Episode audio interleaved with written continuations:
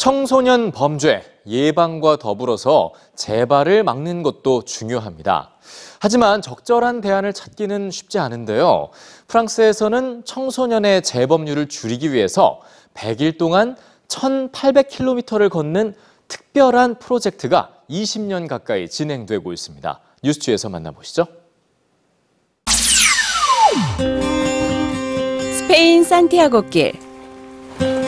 수십일째 이 길을 걷고 있는 이는 소년원에 수용됐던 비행 청소년입니다. 옆에서 함께하는 어른은 쇠이유라는 청소년 교화단체 동행자입니다.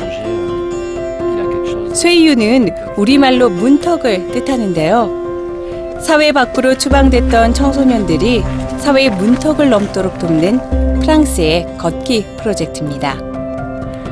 가출이나 절도, 폭행으로 수용됐다가 가석방된 청소년들이 그 대상인데요. 판사나 변호사, 심리학자들의 도움으로 걷기를 결심하면 산티아고를 지나 세상의 끝이라고 불리는 피니스테레까지 1800km를 걷습니다.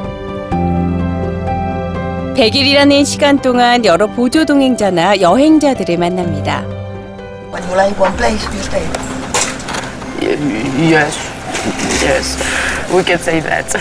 Yes. 동행자들은 청소년을 독립적인 존재로 존중하고 세상과 타인, 자기 자신에 대한 신뢰를 회복할 수 있도록 돕습니다. 지난 2000년에도 이 프로젝트를 시작한 베르나르 올리비에는 걷기가 유일한 해결책은 아니더라도 실패를 겪은 아이들에게는 독창적이고 적절한 대안이라고 말합니다.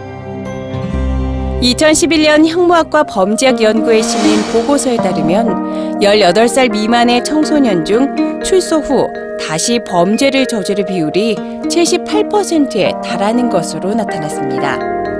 그중 68%가 다시 교도소에 수용됐는데요. 이 보고서는 청소년들이 출소 후 2년 동안 추락하지 않도록 동행해 주는 것이 중요하다는 결론을 내렸습니다. 실제로 걷기 프로젝트에 참가한 청소년들은 분노와 근심, 의심, 실망 등 다양한 감정을 보이다가 자신의 중심을 잡아간다고 합니다.